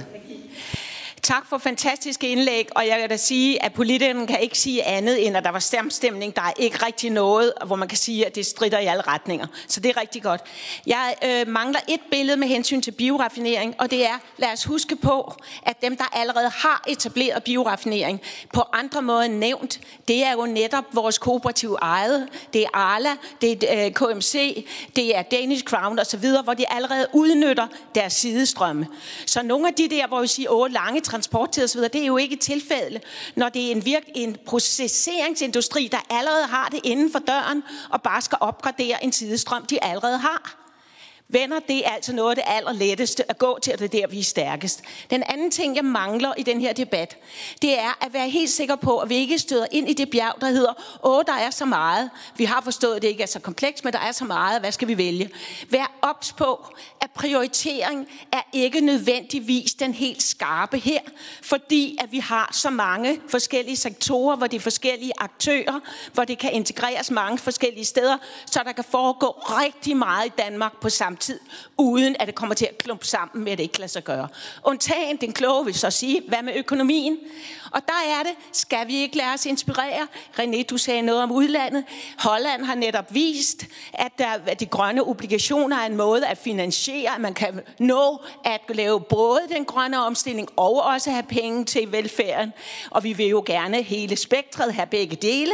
Så derfor var det ikke en god idé at tænke grønne obligationer i det danske folketing. Husk, at vi allerede har fået at vide for vores store sociale kapital i pensionsselskaberne, at de har været fremme i skoene og købt af de hollandske obligationer. Så altså, de har været sikre nok til, at vores investerede kapital i pensioner har allerede valgt dem. Lad os også kunne, lade dem kunne vælge de danske. Tak. Tak for det. Så var der en, det sidste spørgsmål herover. Og du må også gerne lige sige, hvem du er. Ja, mit navn er Alexandra, øh, og jeg kommer fra øh, Tænketanken Frej. Øhm, og vi har øh, hørt meget om, hvordan man kunne lave græsprotein og insekter øh, om til øh, muligt foder til, til dyr. Men jeg tænkte på, om det ikke er spild af gode biomaterialer at sende dem igennem øh, meget ineffektive dyr, øh, før vi bruger dem til noget andet.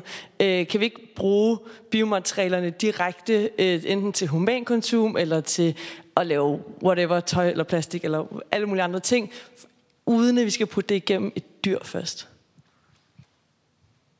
Tak for det. Så er der desværre ikke mulighed for flere spørgsmål, men nu får I mulighed for lige at svare sådan kort, og det bliver også jeres øh, afsluttende bemærkning, så jeg kører egentlig bare fra den ene ende til den anden. Så hvis du starter med det, værsgo. Ja, tusind tak. Øh, det jeg tager med mig herfra i dag, det er øh, en, øh, en stor tak for den invitation, der ligger til, og at vi kommer med et bud på, hvad sådan en bioøkonomistrategi den skal indeholde. Både i form af konkrete forslag, der kan ske rent politisk, hvor der er behov for at søge midler, og hvor vi kan samarbejde om at få det her til at ske. Det, øh, det tager vi med os, så tusind, så tusind tak for det.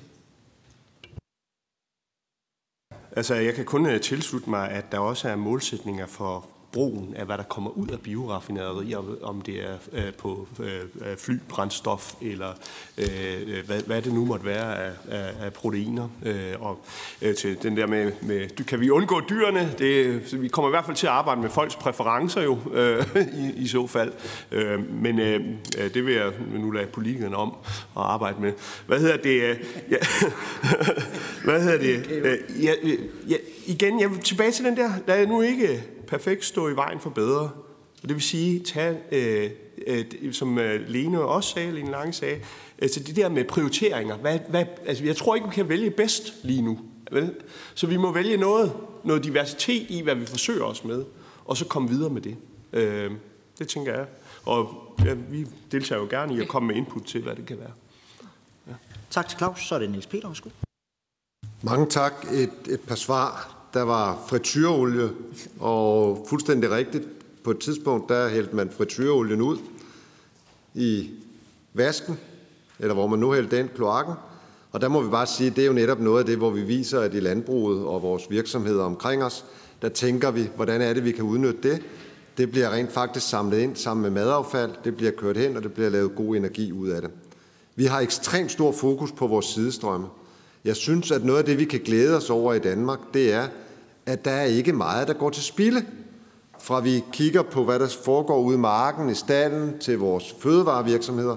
Vi har fokus på, at det hele bliver brugt. Der skal ikke gå noget til spilde, for det har vi simpelthen ikke råd til. Og her er vi bare i verdensklasse, og der er rigtig mange ude i den store verden, der kan lære noget af det. Og vi kan blive bedre, og det bliver vi. Og så vil jeg lige vende tilbage til, til Søren, som jo stillede et spørgsmål. Kan vi ikke noget i landbruget? Kan vores andelsselskaber ikke noget? Vi er jo i gang. Altså, på græsproteinet, der har DLG jo investeret i et prototypeanlæg til grøn bioraffinering, hvor de får noget støtte fra GUDP. Og det er jo netop den der kobling mellem staten, der hjælper med at få et projekt i gang. Vi skal vise, at vi kan, Men der skal også være lidt hjælp, for det er ikke altid, det sker af sig selv. Og så det sidste, det er, at det ikke er ineffektivt at sende øh, vores ting igennem dyrene. Jo, det er det. Altså, der er ingen tvivl om, at hvis vi virkelig skal bruge mindst muligt øh, på ressourcerne, så skal vi alle sammen øh, spise græs eller det, der produceres på vores marker. Øh, og derfor så siger vi også, at vi skal se på forbruget. Selvfølgelig skal vi kigge på forbruget. Den gode gamle øh, kostpyramide fra Coop, kostrådene fra øh, staten, det er faktisk en god guideline til, hvordan vi skal spise. Vi kan nok ændre det endnu mere, så vi skal være opmærksom på det.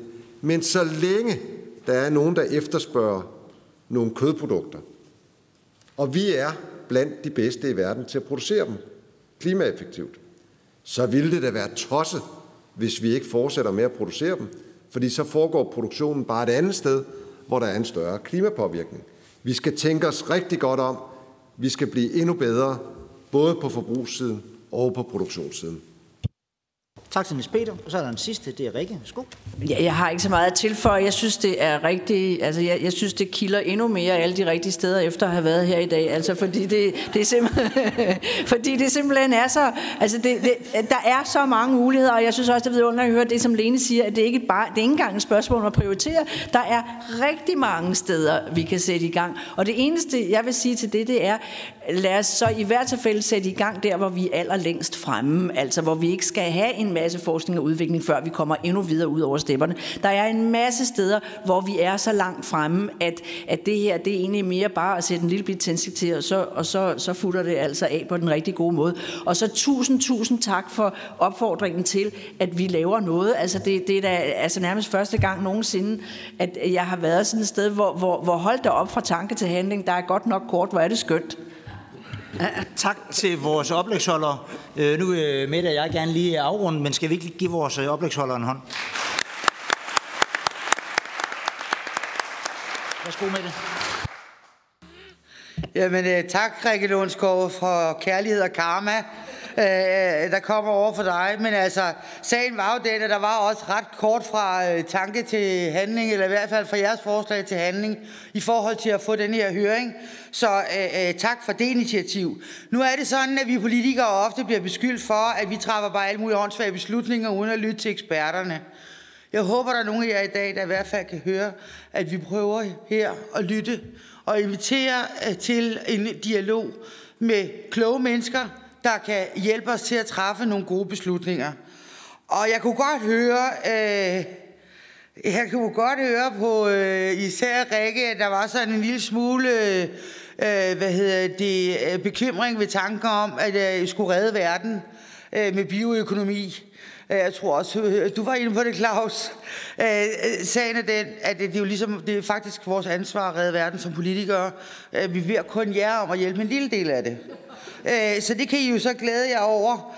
Øh, men I skal jo vide, at øh, jeg synes, altså grund til, at jeg måske også har punket lidt, det er fordi, at vi holder også tit konferencer, og så står man lidt bagefter og tænker, hov. Og jeg ved, det her det er jo en opfølgende konference. Der er også blevet talt om bioøkonomi i formiddag i et andet udvalg. Det er derfor, jeg siger noget konkret. Regeringen får jo også har sin rådgivende udvalg. Der kommer masser af ting på det her. Men nu har vi altså bedt jer om at forberede jer. Hvis I kan lave os en, et lille skriv, og så vil jeg gerne øh, foreslå, at I kommer i foretræde i udvalget og præsenterer det. Så har I 15 minutter til at præsentere for os. Så får vi ligesom noget mere konkret ud af den her høring måske, end man øh, så ofte gør. Så det vil, være, øh, det vil være mit forslag. Og så vil jeg sige, at altså, vi, øh, vi har 17 verdensmål.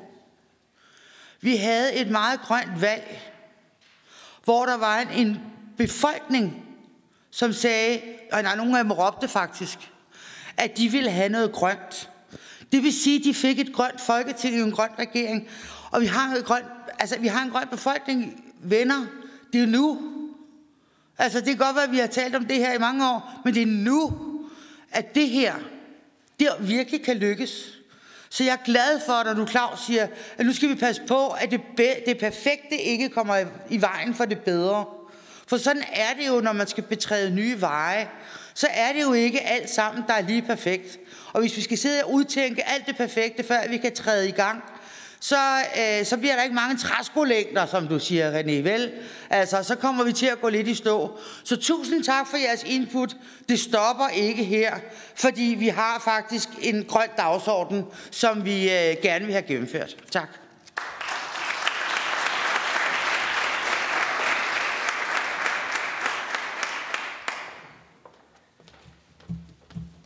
Ja, men så vil jeg også benytte lejligheden til at sige uh, tak, fordi vi kunne være sammen. Uh, selvom det var kort tid, så synes jeg, at vi uh, fik rigtig meget af det. Det var komprimeret, men det var også på et uh, højt fagligt niveau. Det skal jeg tak for. Også tak for de spørgsmål, som der har været. Og så er det jo også, som Mette siger, vi kommer til mange konferencer. Men jeg vil gerne sige, at den følelse, jeg sidder med nu, jeg er faktisk lidt opløftet. Og jeg er faktisk også lidt glad for, at øh, der bliver sagt til os, kære politikere, I må godt lave fejl. Det er der ikke ret mange, der siger til os. Vi bliver altid målt og varet på, om vi har truffet den helt rigtige beslutning, og der er ikke mange procenter øh, overladt til, at øh, der må være fejl på det. En anden ting, som jeg synes, at øh, der er rigtig spændende her, det er også, at ja, der skal være handling. Vi har jo selv spændt os for en vogn. Den vogn er begyndt at køre. Og det nytter ikke noget, vi kommer for langt bagefter, fordi så øh, når vi ikke at komme op på, øh, op på vognen, når den kørt derhen af. Jeg synes, at øh, Landbrug Fødevare kommer med meget godt input i forhold til efterspørgselen. Vi skal være opmærksom på, at vi har et 2030-mål i Danmark. EU har et mål, der hedder 2050. I 2050, der er vi 10 milliarder mennesker. Vi er lidt over 7 milliarder i dag. Der er en kæmpe efterspørgsel derude, og derfor skal vi jo vise, hvordan kan vi løse det. Og de teknologier, det laboratorium, som Danmark skal være, det er også det, hvor vi skal kapitalisere den viden, vi har, vise det til andre, se, det kan godt lade sig gøre. Tusind tak, fordi I kom. Tak, fordi I vil være med. Nu skal vi nok levere resultaterne.